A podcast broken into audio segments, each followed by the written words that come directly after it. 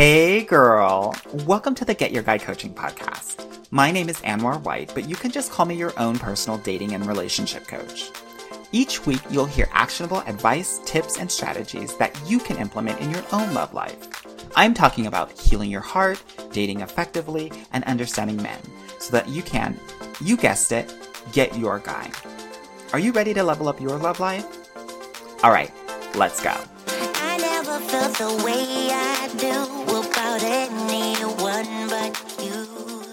Hello, my loves, and thank you so much for joining me today. I wanted to talk a little bit about PWIs. And for those of you out there that don't know what that stands for, it stands for predominantly white institutions. And the reason why I wanted to talk about this is because I think it has a major effect on how women of color actually date. So when we think about PWIs, realize that most schools are PWIs, especially in America and Canada, right? That you are going to be going to school, elementary school, junior high, high school, and even college with a majority of white individuals. And so it's going to affect the way that you experience life. This is why I want to talk about PWIs. So let's start in elementary school because this is actually when it all starts, and maybe even in kindergarten, where because white people are so sheltered and only know of other white people, it stands to reason that they are going to gravitate toward other white people, especially at such a young age. And when that happens, and when they're hanging out with certain people more, they're going to naturally like them more. This is called the mere exposure effect, where the more you see someone, the more you will naturally like them. So they're focused on, and I'm specifically talking about these white boys, they're mostly focused on the white girls, right? But, you know, as children, we internalize everything and we make it about us. So when they are interested in those white girls, we create the story that, oh, they don't like me. I'm not lovable. I'm not desirable, right? And there's something wrong with me. But there's really nothing wrong with you, right? It's really based on the fact that they've been so sheltered and that's all that they know. So that's what they're going to gravitate toward. But that shit sticks with you for a long ass time and gets perpetuated in further and later experiences when it comes to dating and relationships. So what do you do? What's your coping mechanism? your coping mechanism when you're in school is basically fuck all these hoes. basically, let's not even give them any life or any attention and let me focus on my studies. Let me make sure that I start to feel good about myself through the work that I'm able to produce. Right? That if I get good grades, I'm going to feel better about myself because I'm not getting the validation from the boys in my class. It happens all the time please think back to that elementary school and let me know if that's happened to you. But this is important, right? It sets the foundation for your entire dating and relationship lens, right? That this is how you're thinking about a variety of different men out there.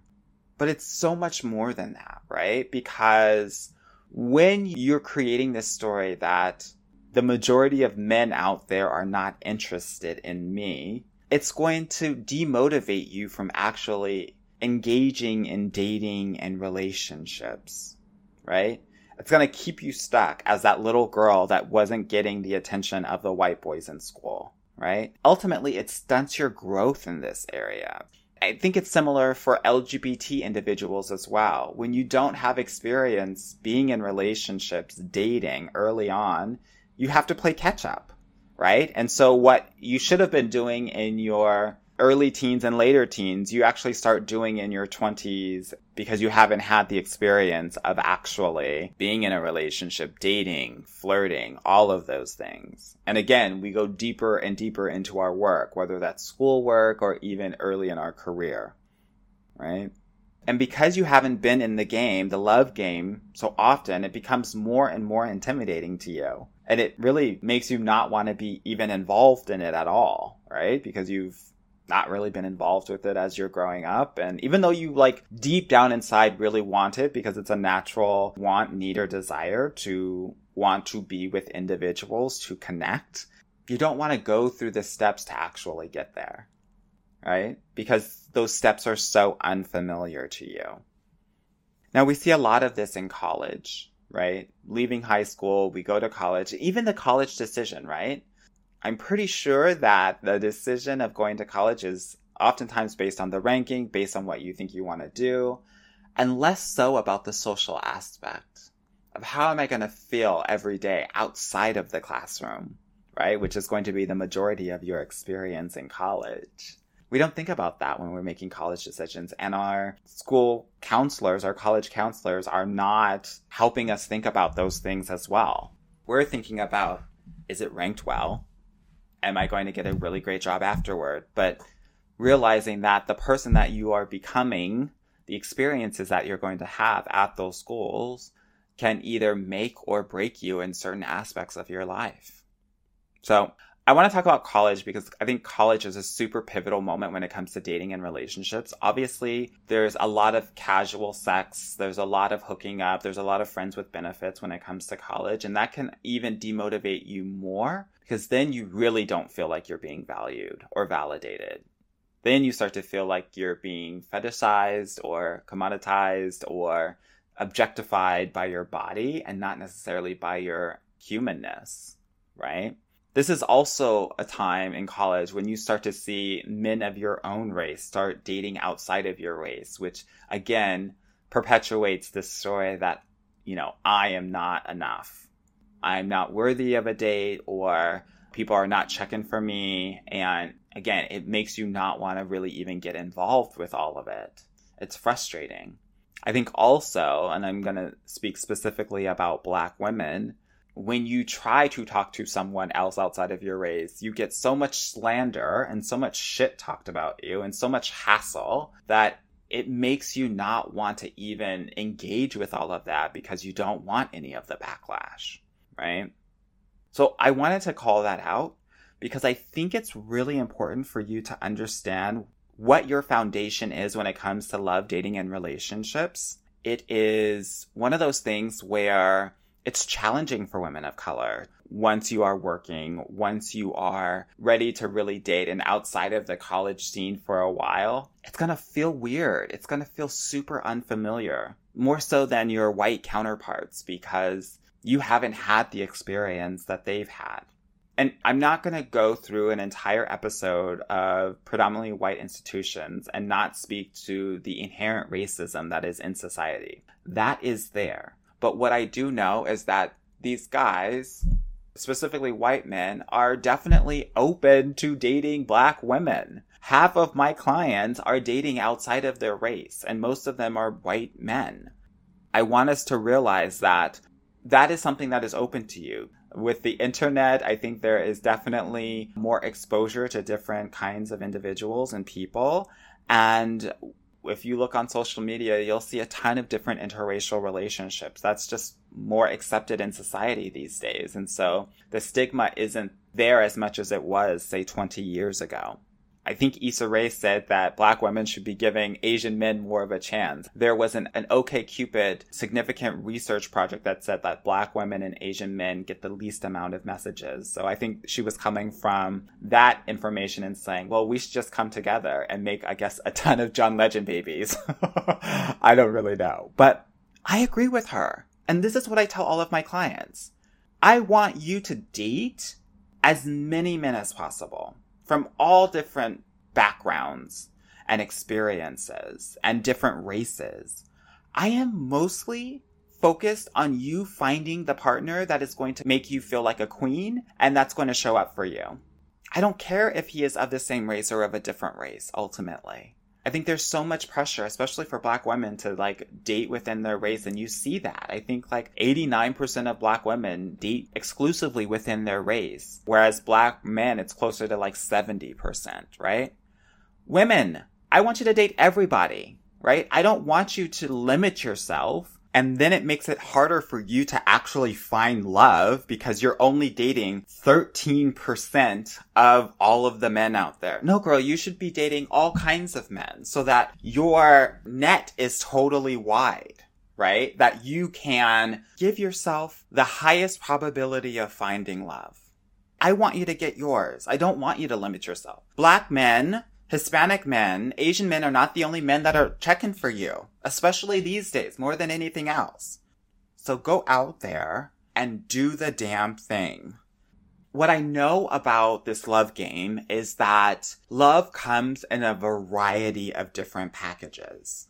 That what you need in a partner a lot of the time doesn't look like what you fantasize about. I mean, girl, just speaking from my own experience, I am uh, basically married to a short, round man from Montreal, Canada. Girl, in my head, I thought I was gonna be married to some six foot five, light skin, basketball built man.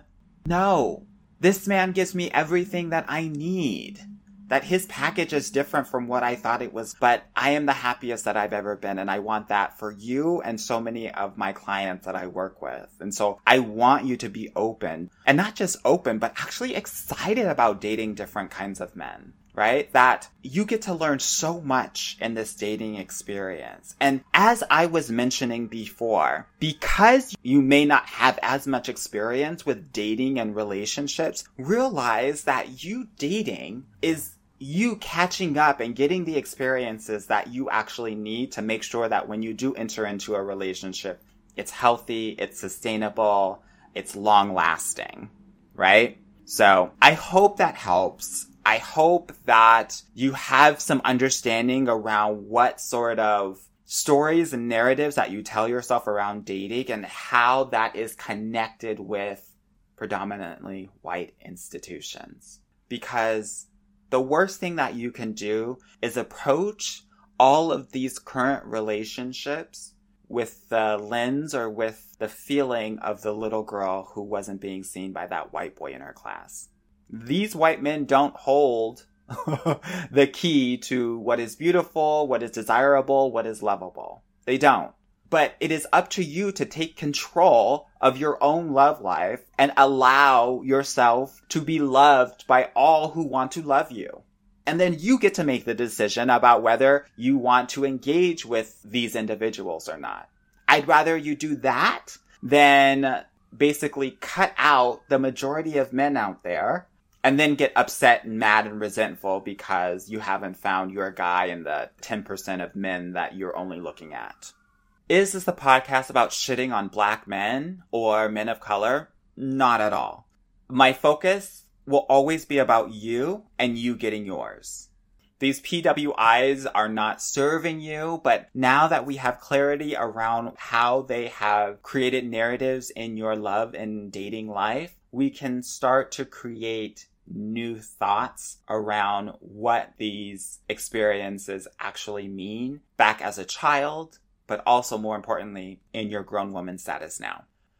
I love doing these podcasts and I think that they're super helpful, at least to give you a broad understanding of some of the work that needs to be done. This is not the work. The work is actually much more individualized and personalized because we all have our own life journeys. And so I hope that these podcasts are helpful, but if you really are interested in doing the work and overcoming some of the trauma that you may have experienced, whether it was at PWIs or in other aspects of your life, friends, family, work, then I invite you to book a call with me. That call is probably going to be one of the most important calls that you've ever been on from what I hear, from what so many of the people that get on the calls with me say, it's life changing. Oftentimes there are tears. Oftentimes there are revelations, connections that have never been created before. And I want you to allow yourself to experience that, right? You're worth it and your love life is worth it too. So book a call with me. Let's talk about your love life. Let's make sure you're the main character in your own rom com movie instead of the sidekick or the extra that you may be playing right now. All right. I love you, love you, love you, love you all. And I hope that this was helpful. Okay. Bye. Hey, girl. Thank you so much for listening to the Get Your Guy Coaching podcast. If you like this episode and want to talk with me personally, please book a free consultation at www.getyourguycoaching.com slash apply or Subscribe and leave me a review wherever you listen to your podcasts. Talk soon.